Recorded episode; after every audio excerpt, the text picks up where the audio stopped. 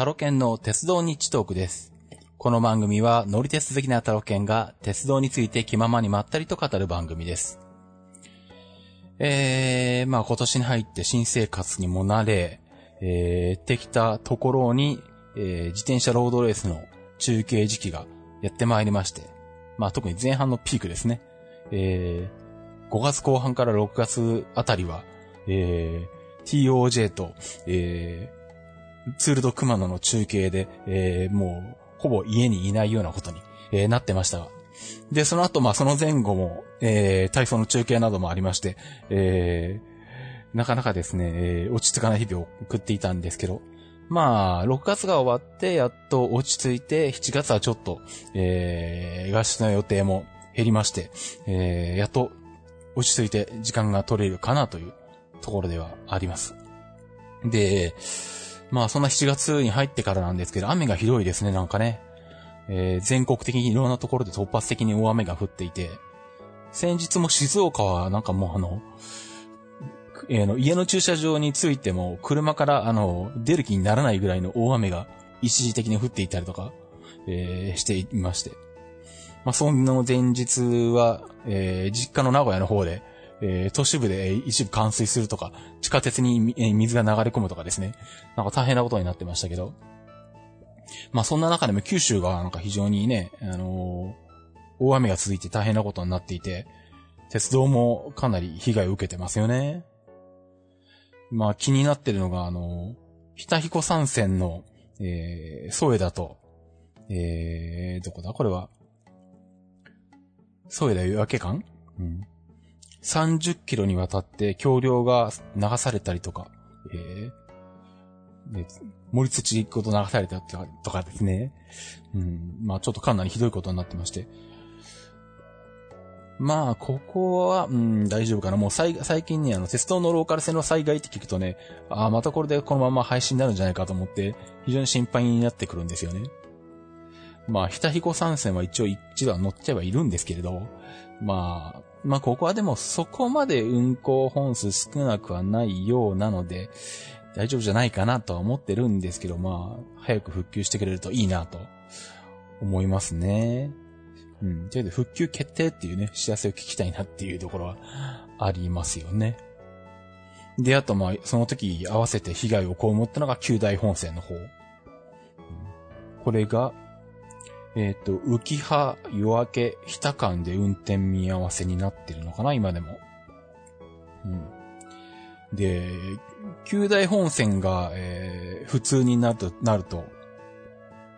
まあ、えー、九州横断路線である、えー、もう一方の、宝肥本線も今、熊本の地震の災害から復旧してないんで、まあ、この間ちょっとアップルの論ではね、あのー、ニュースを読み間違って、復旧したかのようなこと言ってしまったんですけど、まだ、えー、熊本側から阿蘇の方までは復旧してないで、状態で。まあ、話によると、そもそもまだその、並行して走ってる国道すら復旧してないみたいなことで、まだ時間がかかりそうだっていう話なんですよね。うん。なんでそうすると今あの、九州横断路線が日本ともあの、通れないっていうですね、ことになっていて。まあ九州は、九大本線も宝肥本線も、あの、途中までちょっと乗ったりはしてるんですけど、どちらも乗ってなくて一度ちゃんと乗りに行きたいなと思っているところなんで、えー、どちらもですね、早く復旧してくれたらなと思っているところです。で、まあ、そんな感じで、先月ぐらいまでバタバタしたんですけども、えー、まあ、そんな中で、えっ、と、列車に乗った話は何があるのかというと、えっ、ー、と、一つ目は、えっ、と、6月の、えー、違うな、5月の後半か。東京で体操の、えー、取材があって、それが土曜日、日曜日とあって、で、自転車のロードレースの TOJ ですね。あの、大阪から東京まで移動しながら、えー、毎日どこかで、あのー、ロードレースをやるっていうのの、えー、中継をやってたんですけども、初日の大阪の堺ステージが、えー、体操の取材と重なってまして、まあそれには参加できなかったんですけど、まあ翌日、えー、月曜日からある、えー、京都ステージの中継からは、えー、参加するっていうことになりまして、で、そうすると、東京で体操の取材終わってから新幹線で移動して、で、宿泊地が、えー、奈良だったので、えー、奈良まで移動するっていうのをやったんですけど、えー、久々に、まあ久々って言っても、まあ去年何回何回か乗ってるんですけど、えー、まあ今年に入っては初めてかな。えー、まあ東京からのぞみで京都まで行って、えー、そこから近鉄で、えー、近鉄奈良の一個前の新大宮まで行くっていうね、工程を取りました。で、まあ、たまたまその時に、あと、ケーブルが足りないから買ってきてっていう風に BJ に言われまして、えー、秋葉原に行き、えー、HDMI ケーブルを買い、で、そこから、えー、新宮に向かったっていう格好になったんですね。で、まあ、山手線だか京浜東北線かだかだかで、東京まで行って、で、まあ、新幹線の方に乗ったんですけど、えー、新幹線の方は、あの、エクスプレス予約で溜まってたポイントがちょうどこの時期でもうすぐ有効期限が切れるっていう、えー、状態で、で、去年がよく新幹線に乗ってたもんですからね、えー、ポイントが結構溜まってて1000ポイントあったんで、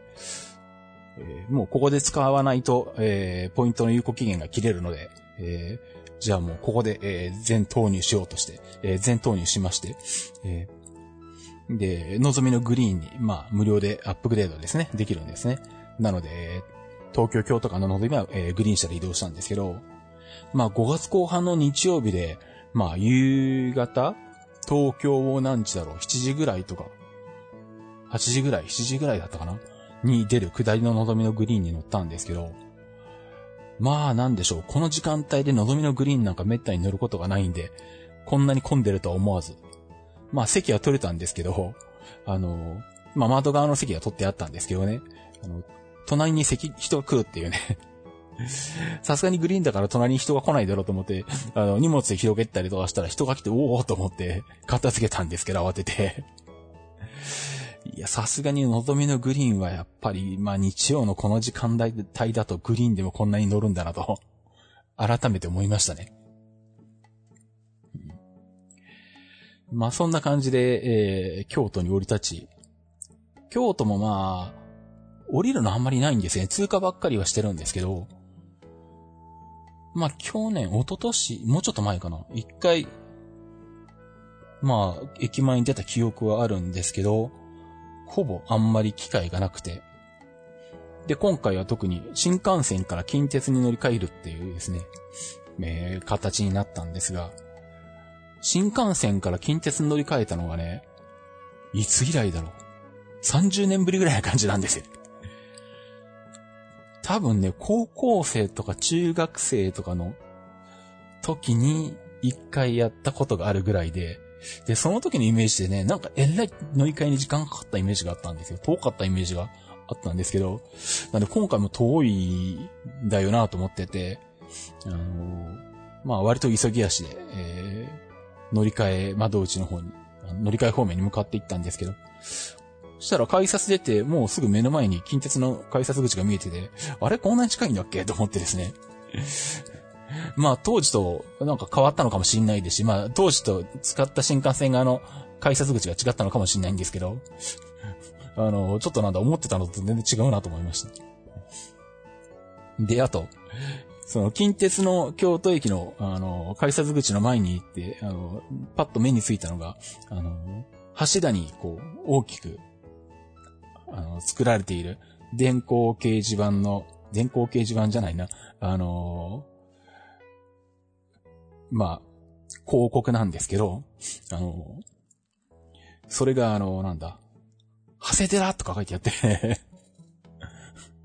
それまであの、秋葉原にいたもんで、あの、広告の看板っていうと、なんかパソコンがなんとかとか、あとアニメ系のキャラクターがいっぱい書いてあるとか、あの、そんなのだらけのところだったんですけど、で、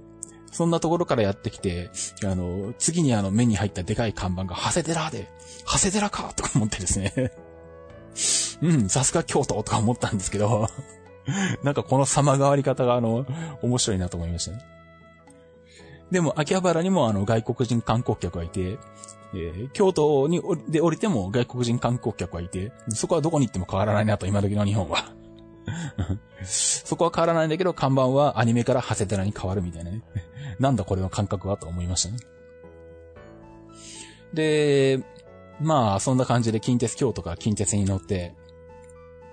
ホテルは、えー、新大宮、えっ、と、だから大和西大寺と近鉄奈良の間なんですけど、まあ、急行とかで行ってもいいんですけど、まあ、急行に乗るのもかったるいし、まあ結構ね、荷物があるので、着替えとかの荷物がでかいですし、まあ時間も遅いんで、まあ乗り換えにはなるけれど、大和西大寺まで特急に乗って行ったんですけど、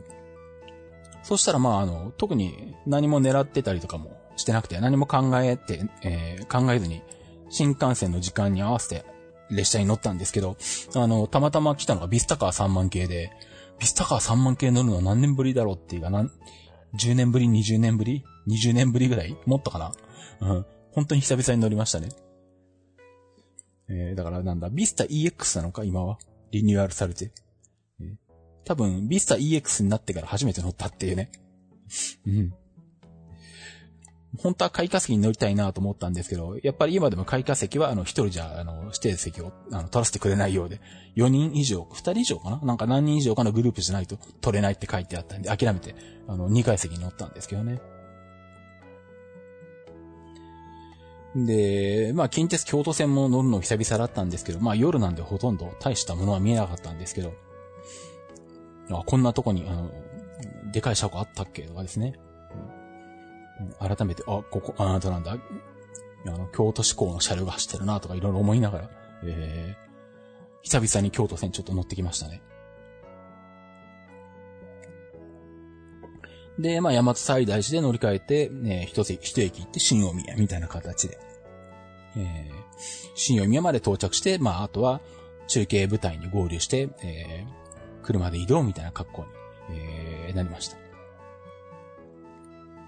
で、まあ、それが終わって、え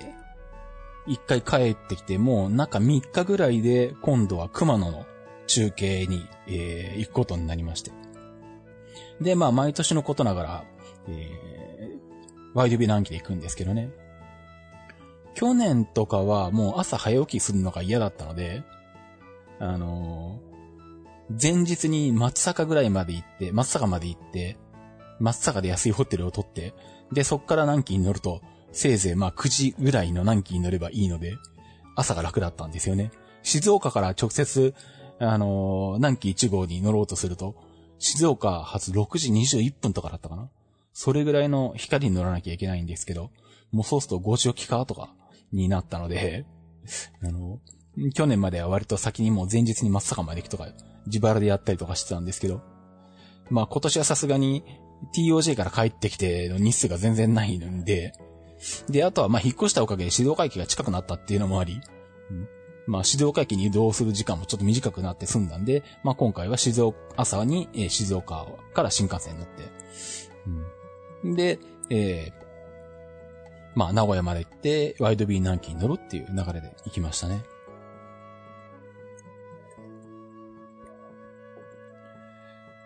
で、えー、っと、まあそんな形でワイドビュー南紀で、えー、新宮まで行って、で、まあ中継を4日間やってきて。で、まあ帰りは、これまでだとあの、ハンスケさんの車に乗せてもらって、えー、車で帰ってきたなんですけど、まあ今年は、なんだ、どうしても4日間中継をして、さらに、あの、熊野から、えー、横浜まで帰るのは、やっぱちょっと辛いっていうことで、まあ、ハンスケさんはあの、一日ゆっくりして翌日に帰るってことだったので、まあ、えー、まあ僕はじゃあまあ、えー、列車で帰りますということで、まあ北沢くんとか、えー、と一緒に、えー、南紀に乗ってまた帰ってきまして。熊野の帰りで、えー、鉄道で帰ってきたのは今回が実は初めてなんですね。今までずっと車で乗せてきてもらったので。で、まあしかも向こうに行ってそんな話を聞いて、急に決まったんで、まあ指定券も全然取ってはなかったんですけれども、まあ平日なんで、えー、まあ、その場で、あの、JR の窓口で、切符買っても、まあ席は全然取れたんですけどね。うん。まあでもあれだな。JR の窓口で、あの、指定券と乗車券普通に買うっていうのも、なかなか最近ないんで、なんかしらネット予約だったりとかね、いろんなもの使うんで。うん、なかなかあの何？あの、列車発車間際に切符買うの珍しいなと思いながら自分で買ってましたね。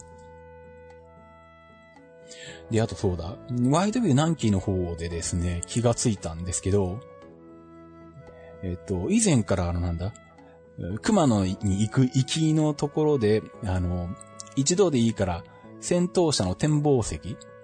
まあ一番前の席の右端の席を取りたいなと思っていながら、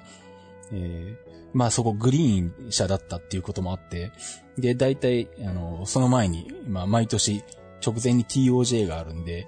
熊野のことまで頭が回らず、結局1ヶ月前の発売日には、えー、指定券を買えなくて、で、もう気がついたら、その展望席が取られてるみたいなことになっていて、で、ああ、今年もまた取り損ねたと思ってたんですけど、でもまあそんな感じで、あの、改めて南紀の編成をみ、あの、ウィキペディアとかで見てたんですけど、そしたら今回初めて気がついたんですけど、あの、まあ名古屋から紀伊勝浦方面に向かっていく、あの、下りの方ですね。これって今戦闘車はグリーン車じゃなくなってたんですね。いつのタイミングかはっきり覚えてないんですけど、確か、えっとですね、えー、前は、えー、戦闘車1両が丸々グリーン車だったんだけど、それが、えー、グリーン車の量を減らしたのかな？で、半室グリーンになって編成の真ん中に来たのかな、それが。で、その関係で戦闘車はいつの間にか指定席になってまして、なんだ、指定席だったら、あの、早くちゃんと取っとけばよかった、とか、改めて思ったんですね。まあ、あと、名古屋方面行きだと戦闘車が自由席になるのか？なんでまあ、えー、始発のキー勝浦からとかで並んで乗れば、自由席とかでもあの、展望席が、えー、取れるっていうかね、座れる可能性はあるみたいなんで、まあ、そういう風に乗り、そんな乗り方ができるチャンスがある方は、あの、一度トライしてみていただければいいんじゃないかと思うんですが。まあそんな感じなんで、まあ毎年のことなんですけど、まあ特に指定席なんで安いこともあって、グリーン車よりは安いこともあるんで、来年こそは、あの、展望席を取れないかなと思いつつ、でもまた忘れるかもしれないなっていう 感じになっています。まあそんな感じで、南紀で、えー、往復したのと、あとはですね、えっ、ー、と、まあこれも体操絡みで、えー高崎で試合がありまして、高崎駅からすぐの高崎アリーナっていう今年できたばかりの体育館で、えー、体操の全日本種目別選手権があったんですけども、まあ本来これはね、東京で今までは大会が行われてたんですけど、東京オリンピックの影響で、えー、いろんなスポーツ施設が、えー、改装に入ってたりとかしまして、えー、普段体操で使っている代々木第一体育館もえー、今年度から、えー、改装に入りまして、えー、2年ぐらい使えないのかな？うん。そんな感じで、えー、体操も他の会場を探さる、探さざるを得ず。まあ、他の、えっ、ー、と、都内の会場、まあ、東京近辺の他の会場で行われる日もあるんですが、えー、今年はその、えー、6月にあたえー、全日本種目別と、あとは11月か ?11 月かな ?11 月にある、えー、全日本団体選手権か。これは高崎アリーナで行われることになりました。まあその関係で、えー、高崎まで行ってきました。で、えー、っと、なんだ。6月なんでまだ青春18切符はないんですけれど、それでもあの、まあ、高崎まで、まあ、一番普通に行くんであれば、静岡から新幹線で東京まで行って、上越新幹線に乗り換えて、高崎までみたいな感じで行けば、まあ早ければ2時間ぐらいとかで行けるとは思うんですけど、まあ結構高いんですよね。うん、新幹線代だけで、特急料金だけで1万円ぐらいになるのかな？うん、1万円超えるかな、下手したら。うん。で、まあ、乗車券だけだと5000円ぐらいなんで、まあ、頑張って普通で行くかと。まあ、特にあの、上野東京ラインとか湘南新宿ラインとかで、高崎の方に行く列車もあるんで、まあ、乗り換えが結構少ないですし、うまくすると、えっ、ー、となんだ、熱海から高崎までは乗り換えなしとかね。うん、で、まあ、そんだけ距離が長いんで、まあ、あの、せっかくなんでグリーン車に使えば、まあ、そんなえー、まあ、乗車時間5時間ぐらいにはなるんですけど、まあそんなにきつくはないかなっていうことで、まあ往復とも、えー、普通列車で、えー、行ってきまして。ただ行きはあれかなえー、っと、あれも雨の影響かなんかで列車が乱れてて、新幹線も一部遅れが出てて、在来線も遅れてますみたいなことがあったんで、結局予定どう、予定よりちょっと早めの列車に乗って、えー、乗り換えていったんで、まあ何回か乗り換える形にはなったんですけど、帰りは、えー、っと、まあ、よ、えー、予定していたよう通り、えー、高崎から沼津行きか。うん、高崎駅沼津駅という長距離普通列車に始発から終点まで乗り、で、沼津から一回乗り換えて、静岡まで帰ってくるっていうですね。うん。形をやりましたね。うん。まあ、乗車時間が4時間 ?5 時間 ?4 時間ぐらいかなうん。あったんですけど。まあね、都内はどうしても、特に夜の時間帯を都内通過するんで、結構混んではきましたけど。まあでも、思ったほどではなくて、グリーン車が満席になるほどでもなかったんで、まあ思ったよりはそんな、あの、きつくなかったなというので。まあ、ローカル線ではないんですけど、普通列車の長旅っていうね、のをね、ひざ、えー、体験しましたね。で、あとまあせ、っかく高崎まで行ったので、えー、上新電鉄に乗ろうと思って、あの、高崎から下仁田まで走ってるやつですよね。うんで、あとついでにまあそこまで行くんだったら、えー、世界遺産になった富岡製糸場に行きたいなと思って富岡製糸場も行ってきました。まあ富岡製糸場に行ったのは単に観光しに行ったっていうよりも、あのー、ビデオ素材を撮りたくてですね、行ったっていうのがあるんですけどね。まあ最近あのー、まあ他の番組では言ってるんですけど、最近 4K のソニーのビデオカメラと 4K モニターを買いまして。で、まあせっかく、まあ Mac Pro とかもある関係で、映像関係の仕事をシズマックのね、仕事のシズマックのメニューに加えられないかなと思ってまして。で、まあそのサンプル動画を、えー、欲しいなと、作りたいなと思って、何かしらサンプルとしていい被写体はないかなと、いろいろ考えつつあるんですけど、なかなか今時なんだろう。特に、うーん、まあ、ね、人とか簡単にこうね、モデルがいるわけでもないんで、人を撮るわけにもいかないですし、かといって、え、絵になるものがそうそう簡単にあるわけでもなく、とりあえず、と、一回撮りに行ったのは、大井川鉄道の井川線の列車、トロッコ列車みたいなあれですね。うん。あれを撮ってきたのと、まあ、あともう一個、じゃあ富岡製糸場で、えー、富岡製糸場を撮るといいんじゃないかと思ってですね。ホームページで調べたら、一応取材申請的なもの、撮影許可申請みたいなものをすれば、えー、それで許可を取れば撮影できるということなんで、透明化静止上のあの、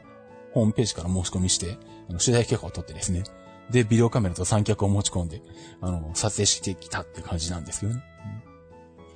うん、まあ、とはいえ腕が腕なんでそんなに大したものは撮れてないなっていうか、うん、いまいち思ってたことじゃないなと思ったんですけれど、うん。まあ、それもそのうちシズマックのホームページで編集して公開したいなと思ってるんですけども、うん。まあ、そんな感じで富岡製糸場にも寄ってきました。で、まあ、その上新電鉄ですね。うん。まあ、思ってたよりは、あの、山岳路線、山岳路線とまで言うほどかどうか微妙ですけど、結構下仁田に向かって山あいに向かって登ってるんですね。まあ、途中までは本当に高崎近郊の住宅街とかっていう感じなんですけど、まあ途中からは、まあ田んぼも広がって、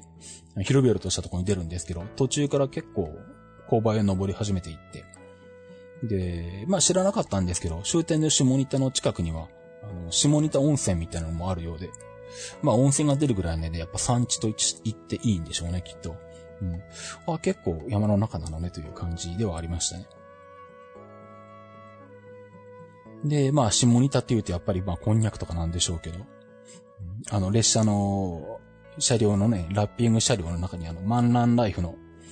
えー、ラッピング車両があって、うん、やっぱり万南ライフは下仁田を外せないんだなと思いながら 写真撮ったりしてましたけど。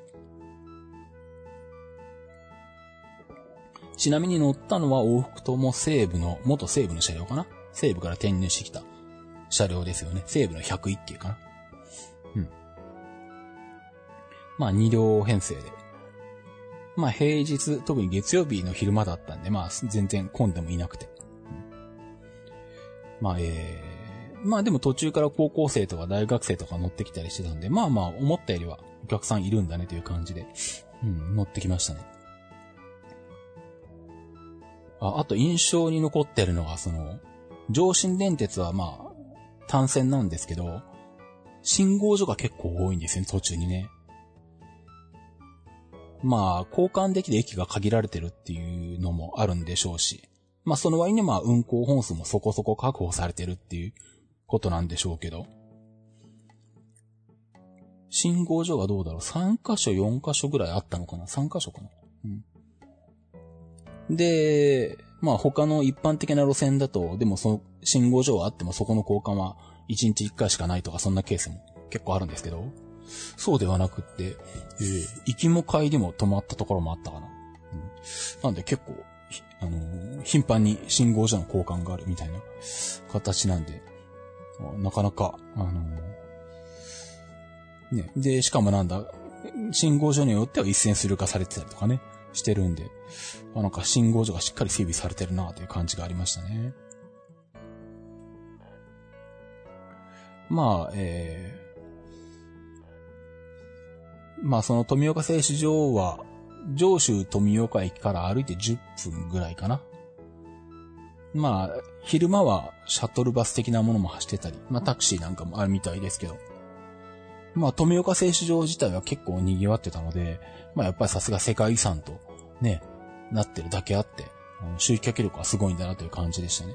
うん、まあお客さんも結構降りてましたし、まあなんで、あの、まあ東京都内からでもね、気軽に行ける距離だとは思うんで、また良ければ皆さんも行ってみていただいてはいい、どうかなと思いますね。まあそんなに広くないんで、1時間1時間半、2時間もかかんずかからずに見れる感じですけども。あの、生きた蚕の展示とかもありましたね。これがお蚕様かとかも言いながら見てましたけど。結構なんだ、あの、細、細長いなというか、長さ5センチぐらい、太さ1センチもないぐらいな感じで、まあ、ね、実物目の前で見ることあんまないんで、なんかイメージ的にはもうちょっと太くて、でかいイメージが勝手にあったんですけど、あ、こんなもんなのかと思いながらね、うん、見てましたね。えー、っと、まあ、そんな感じで上信電鉄と、まあ、高崎往復を行ってきました。で、まあ、今年というか、これまでのえー、鉄道関係の話はそれぐらいなんですけれども、えー、っと、この後ですね、7月は比較的落ち着いているんですけれども、えー、8月以降、8月が特にそうですね、大変になってまして、えー、っと、1週目は体操の次第でインカレで山形県酒田に行くというのがあるんですが、これは、えー、さすがにあの、お金的に厳しいので、まあ、北沢くんと相談して、もう北沢くんの車で行こうということになりまして。でも横浜から行くと車で片道7時間ぐらいかかるんですけど。大丈夫なのかそれはみたいな。距離なんですけど。うん。まあ、そこはまあ、えっ、と、まあ、横浜までは鉄道で行くにしても、まあ、普通で行くか新幹線で行くかわからないですけど、まあ、その辺は鉄道絡みはあんまりないんですけど、その翌週に今度はインカレがありましてですね、大学生の大会ですね。それがですね、場所が富山なんですね。で、8月の8日から、え、違うわ。インカレ自体は、えー、まあ、大会はもっと長いんですけど、えー、取材したい一部、えー、上位の、えー、試合は8月の9日10日の2日間あって、まあ、それ取材に行くんですけども、まあ、当然前日から出て、えー、終わった翌日に帰ってくるって形にえー、なるんですけども、最初はあの、北陸観光周遊、ん？北陸観光切符だったかな、うん、前から何回か使ってるけど名前が覚えられないんですが、またあれを使っていけば1万9000円で、えー、片道は白崎で片道は飛騨で、で、名古屋までの新幹線も、えー、その中に含まれてて、なおかつ北陸区間は自由周遊区間になっているんで、まあこれで行こうかなと思っていて、いたんですけど、えー、改めて最近になって気が、えー、気がついたんですが、多脚機は、えー、使えませんっていう注釈があって、お客さんの多い時期は使えませんっていうことになってるんですね。で、それがなんと8月の11日、うん、8月11日が多脚機に入るので、えー、北陸振りあの、北陸観光周遊券か。それは、えっ、ー、と、最後の1日だけ使えないことが判明しまして、そうなるとこれを使うわけにはいかないんで、どうしようかなと思いまして。で、まあ選択肢としては、なるべく安く行くんだったら、普通に、えー、新幹線で静岡から東京まで、えー、と、静岡から名古屋まで行って、で、特急飛騨で富山まで行くと。まあこれが距離も一番短くて、まあ時間的には白崎の方が早いかもしんないんですけど、まあ一番安くて、片道1万2000円ぐらいなんですね。往復で2万4000円か。え、乗り換え案内とかで検索すると必ず北陸新幹線経由が出るんですけど、北陸新幹線で行くと片道だけで2万円ぐらいするんで、とんでもないっていうね。うん、まあ、距離的にめちゃくちゃ大回りになるんで、時間的には早いかもしんないんですけど、さすがにそれは使う気にならないなっていう感じですね。で、まあ、それで行くか、青春18で頑張っていくか。青春18で行くとすると、名古屋まで普通乗り継ぎで行って、そこから高山線の普通乗り継ぎで行って そうすると、えー、行きは10時間ぐらい多分。帰りは比較的乗り継ぎが良くて9時間ぐらいか。8時間台ぐらいで帰ってこれるんですけど、それをやるかどうするかって今迷ってるところです。まあ、高山線は今までも何回か乗り通したことはあるんですけど、全部飛騨とかで乗り通してるんで、さすがに普通で乗り通したことはないなぁと思ってですね。まあ、まあ楽しい部分はあるんでしょうけど、うん、果たしてそれを往復するだけの記録があるのかっていうね。特に帰りその記録が残ってるんだろうかっていうのがあってですね。まあでも、まあどっちにしても、えー、普通にえー、特急で行くにしても、ね、えー、普通乗車券と特急券普通に買うぐらいしかないので、うん。まあ、とりあえず青春18切符を用意しておいて、行きは頑張って普通乗り継ぎで行って、で、帰りは、えっと、もう気力が持たなければ、その場でヒダの切符を買って、あの、ヒダで帰ってこようかなと。ん、気力が持つようであれば、えー、まあ、そこは、えー、節約と思って、えー、青春18で帰ってこようかなと。えー、いうことで、まあ、えー、その時次第で決めようかなと思っているところですね。で、その翌週にまた体操があって、まあでもこれは横浜文化体育館だからまあ取り立ててどうというところもなく。で、その、えー、横浜の、えー、体操が終わって1日空いて、えー、鈴鹿サーキットで、また例年通り、中継があって、まあそれは近、えっ、ー、と、新幹線と近鉄で行かな、きっと。いうことになると思います。で、さらにまた後があるんだよな、今今月っていうか、来月は。今回の8月。で、さらに、えっ、ー、と、来年の国体が福井県なんですけど、国体って1年前にプレ国体っていうか、あの、まあその、大会運営者側にとってのその練習みたいな感じで、あの、プレ国体って呼ばれるものがあるんですね。えー、それが、えー、8月の26日に、えーえー、全国都道府県対抗ロードレースかなかなっていう名前なのかな、正式は。うん。えー、それが福井県の大野市でありまして、あのー、越美北線が走っている越前大野ですね。うん。あの近辺でありまして、これも中継に行くということなんで、まあ、えー、っと、ただ、えー、っと、普通、これまでの通常のパターンでいくと、レースの前日の午後1時に、まあ、燃える駅に集合っていうのが通常のパターンなんですけど、えー、越美北線が異常に本数が少なくてですね、13時に越前大野につけって言われると、福井を9時ぐらいに出て、越前大野に10時ぐらいに着く普通列車に乗るしかないんですけど、そうすると、福井に9時に着くことが静岡からだとできないんですね。名古屋とか大阪からだと始発乗るとギリギリサンダーバードとか使えば間に合うんですけど、えー、静岡からだと朝一に乗っても間に合わないので、えー、その条件で行こうとすると前日に出なきゃいけないと。で、まあ、それも、あの、大変ですし、ホテル代も余分にかかるんで、まあ今のところ話としては、えー、まあ福井から誰かの車に同乗するか、レンタカーを借りるかみたいなことになってるんで、まあおそらく、まあ福井まで新幹線と白崎で行って、まあそこから車で大野に行くっていうパターンになるんじゃないかなと思いますね。帰りはどうだろうな。そうか、帰りはどうなるんだろうな。まだ考えてないな。まあ、そのうち打ち合わせがあると思うんで、帰りどうするかって話は、その時決まると思うんですけど。帰りはまあ、車に乗せてきてもらうっていう方法も、まあ、取れるといえば取れるのかな。でも、レンタカーが入ってきてる場合、それ返却はどうするかっていうのもあるから、どうなんだろうな。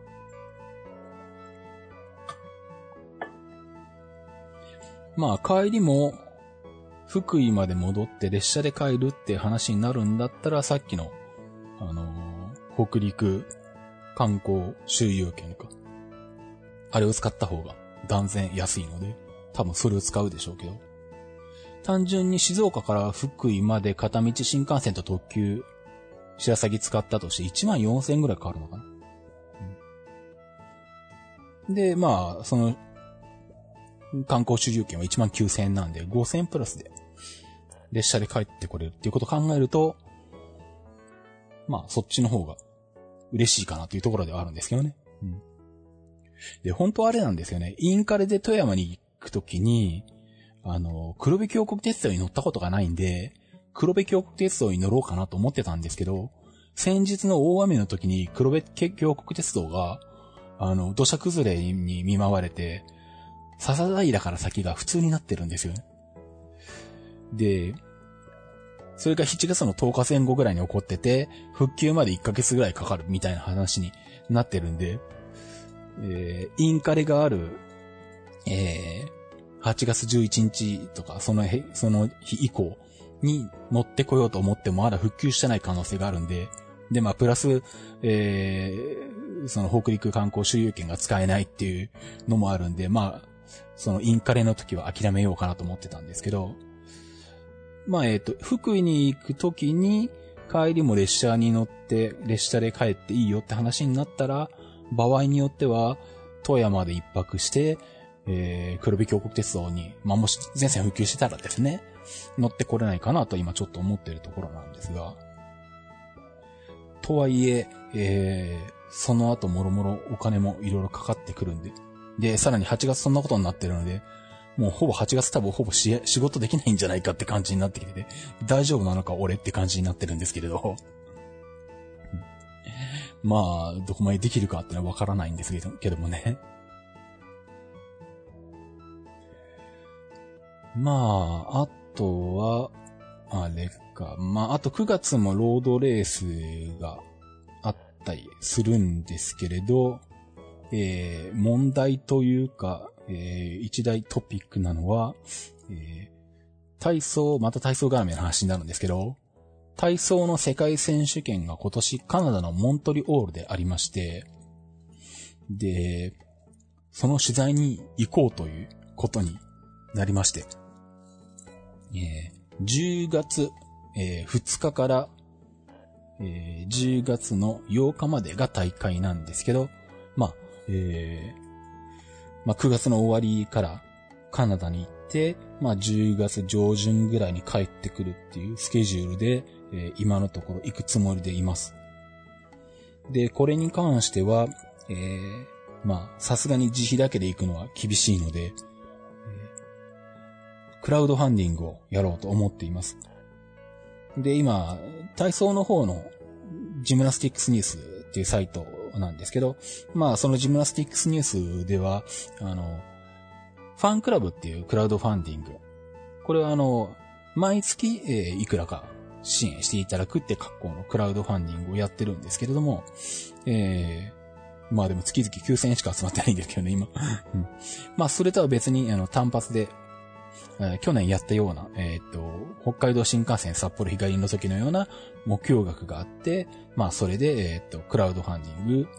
で資金を集めるっていうのをやろうと思ってます。で、まあただ、えー、せっかくカナダまで行くんで、ただ体操を取材して帰って終わりも面白くないので、えー、せっかくなんでどっか鉄道に乗ってきたいなと思ってます。で、まあ、プラスアルファで、せっかくカナダに行くんだったら、ナイアガラの滝に行きたいんですよね。まあ、比較的モントリオールから近い。近いって言っても700キロぐらい離れてるんですけど、列車で6時間7、7時間ぐらいか8時間ぐらいはかかるんですけど、まあでもまあ、あの、アメリカ大陸の中では近い方なんじゃないのかっていう感じではあるんですけどね。うん。なんで、今のところ、まあ決定ではないんですけど考えてるのは、モントリオールで取材が終わった後、列車に乗って、えー、トロントぐらいまで移動するのかな、うん、トロントまで移動して、で、ナイアガラの滝に、えー、見て、まあそれで帰ってくるみたいな工程を取れないかなと、今考えてるところです。で、まあ、クラウドファンディングもこれからそのページを作るんですけれど、えー、まあ、単純にまあ取材だけでも面白くないんで、で、しかもそもそもあれなんですよね。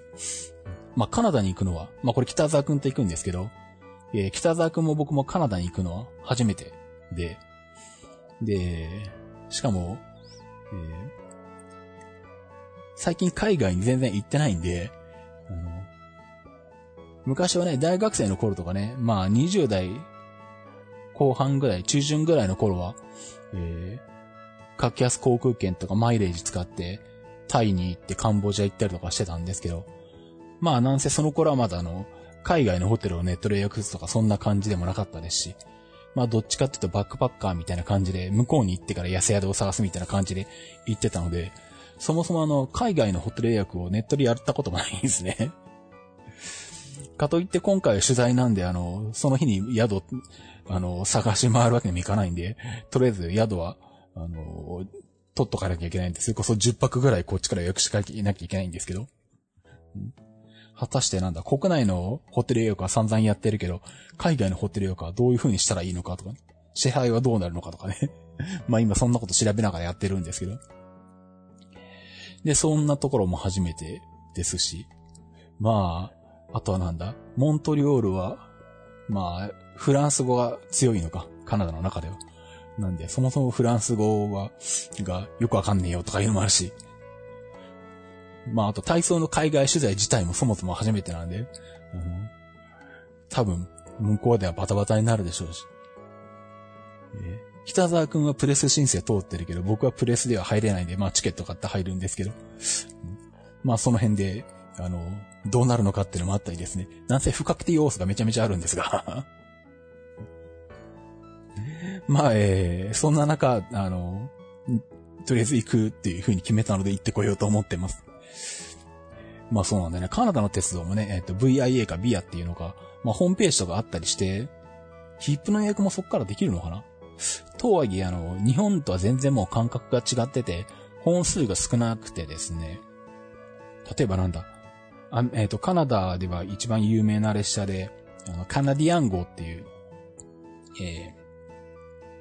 カナダを横断する、えー、列車があるんですけど、4泊5日ぐらいになるのかな、乗り通すと。うん。まあ、ああいう、あの列車も週に2回か3回ぐらいしか走ってないのか。うん。だからまあ、日本で言うとあの、まあ今はなくなっちゃいましたけど、トワイライトエクスペースみたいな感じで、毎週何曜日とは何曜日だけ運行みたいな感じですよね。で、えー、割と短距離列車もそうで、モントリオールから北の方に行くと、えー、まあ、赤毛の案の舞台になった島とかあるんですけど、そっちの方に向かっていくやつも、まあ、一泊の夜行列車なんですけど、週2回走ってませんとか、いう感じなんで、あの、モントリオールからトロントに移動する列車も、まあ、どれぐらいの本数、多分週2、3回とかしかないんだろうし、まあ、予約取れるのかとかね、いうのもあり。まあ、特にこの10月の上旬ってカナダとしてはあの、紅葉の季節になるらしくて。で、それで結構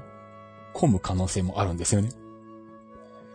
なんで、えー、その辺がうまく切符が取れるのかっていうのこともあるんで、まあ本当に、ナイアガラの滝まで電子列車で行けるかどうかっていうのも何とも言えないんですけど、でもとりあえず何かしら列車には乗ってきたいと思います。うん、なんでまあ一応なんでしょう。あのー、クラウドファンディングの中にそういった現地の、あの、えー、列車の、まあ写真とか動画とか、まあ行けば多分、あの、まあペリスコープになるか何になるかわかんないですけど、できる環境だったら生配信とかもやりたいと思うんで、えー、まあそうですね、あの、まあ日本出発するところから日本に帰ってくるところまでね、あの、お家に帰る、あの、お家に着くところまでまでが取材ですみたいな感じでですね、やりたいと思いますんで、まあもしよろしければ、あの、ご興味のある方は、あの、また、クラウドファンディングのページができましたら、ご案内させていただきますんで、あの、ぜひ見ていただければと思います。えー、本当はまあこの世界選手権の話がなかったら、あの、別になんか鉄道を海外の他の国に乗りに行くっていうのも考えてはいたんですけど、まあ今年はこのモントリオールが出てきたので、まあそれはまた後々別に考えようかなと思ってますね。まあ、そんな感じで、えー、この後も、えー、いろいろと予定が入っていくんだけど、果たして、えー、経済的に、えー、続くのか、大丈夫なのかっていうですね ドキドキしながら毎日送っている、あの、今日この頃です。えー、というところで、キップチのコーナーに行きたいと思います。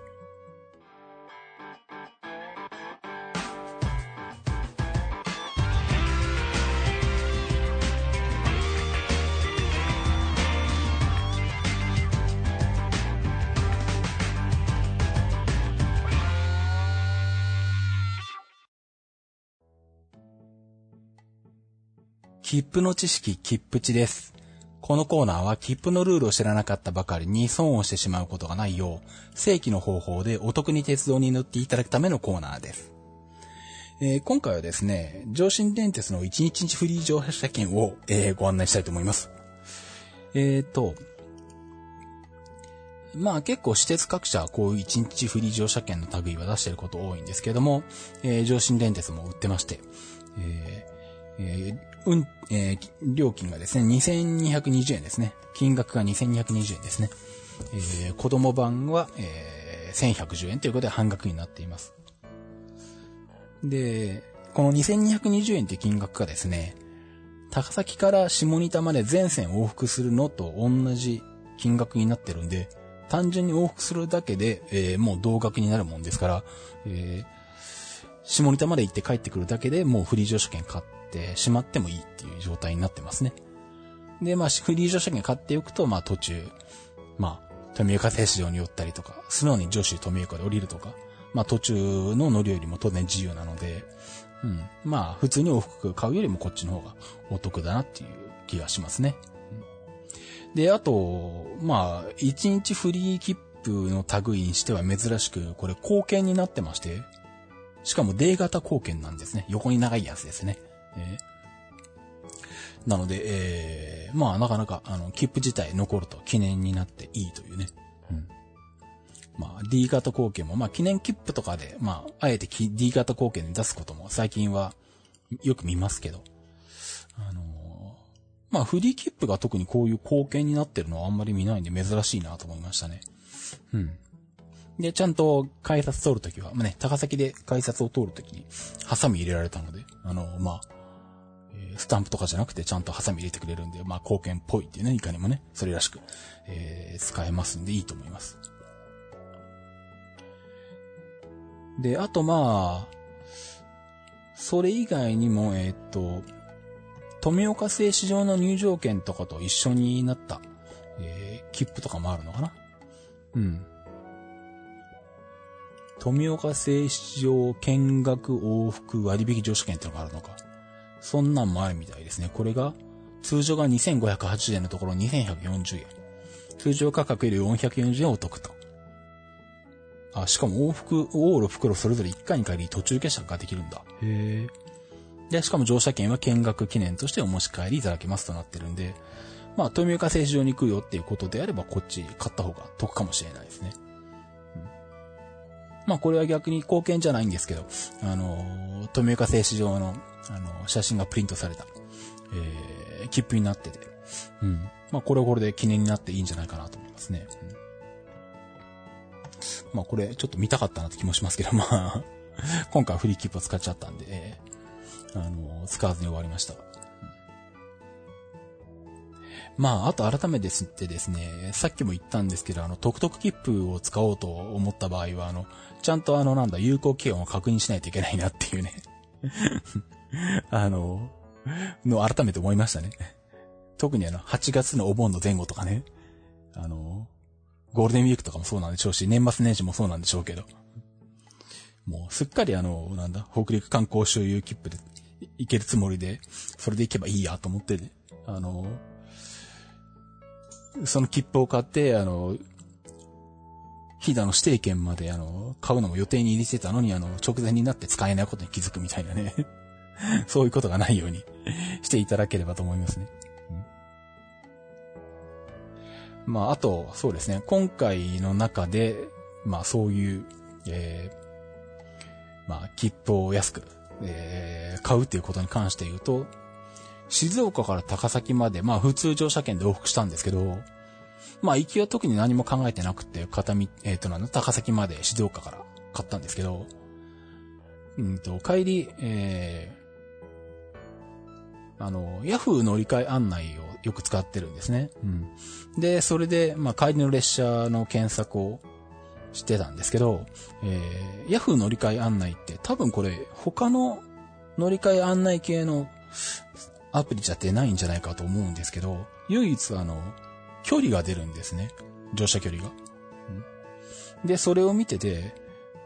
高崎静岡間で289キロだったんですよ。で、確かこの辺の距離のところって、えー、運賃が上がる区切りが40キロごとだったよなと思って、で、確か280キロまでと281キロからで、確か金額が変わるところだったんじゃないかなって思って、まあ、地獄用の、あの運賃表のとこ見りゃいいんですけど、まあ、あの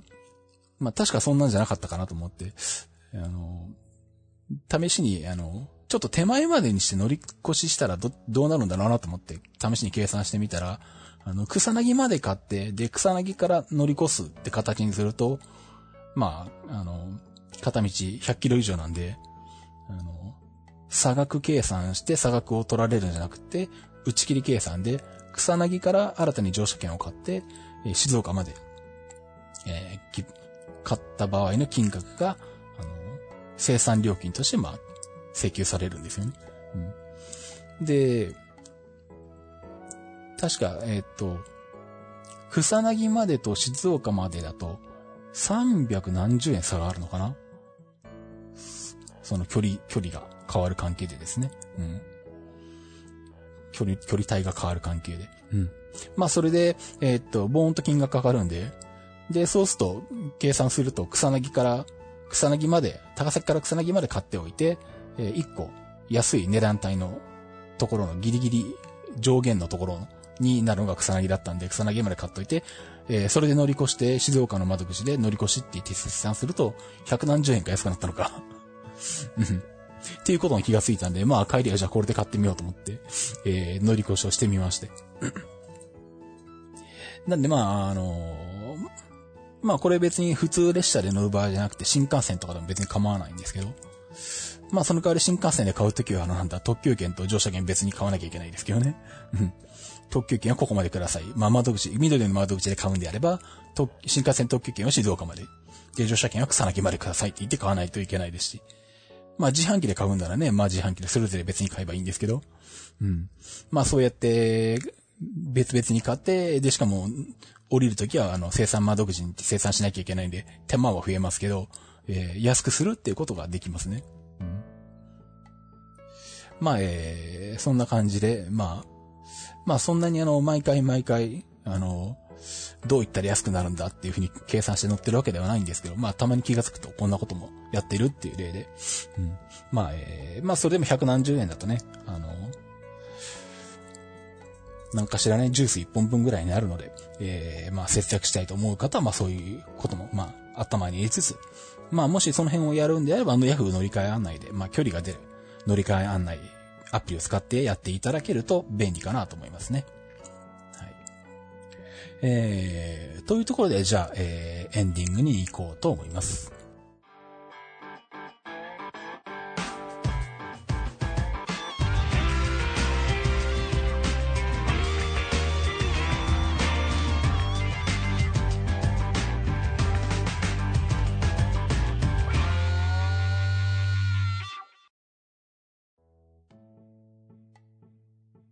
えー、エンディングです。えー、まあ、冒頭でね、災害で鉄道路線が、あのー、土砂崩れなどでね、普通になるっていうことが最近多いって話をしたんですけど、まあ、静岡の大井川鉄道も何年か前に、あれは台風だったかな大雨だったかな？うん。あのー、井川線の方はですね、SL が走ってる区間じゃなくて、その奥の方の、えー、区間ですけど、あそこがやっぱり土砂崩れで、災害で、え普通になってたんですけど、今年の春に、えー、開通しまして。で、えー、まあでもなかなか行きたいなと思って行けてなくて、で、まあ、さっき話したように、あの、ビデオカメラのね、で、動画素材として、えー、イカ線を撮ろうとして行ったのは、まあ、車で行ったもんですからね、どうしてもあの、なんだ、撮影するとなると、列車では行きにくいので、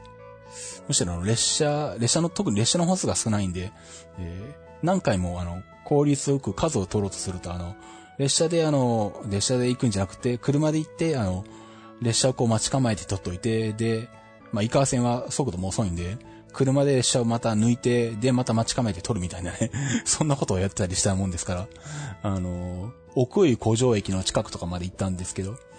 あの、列車は全然乗らずに車で行って帰ってしまったっていうですね。感じになったんですが。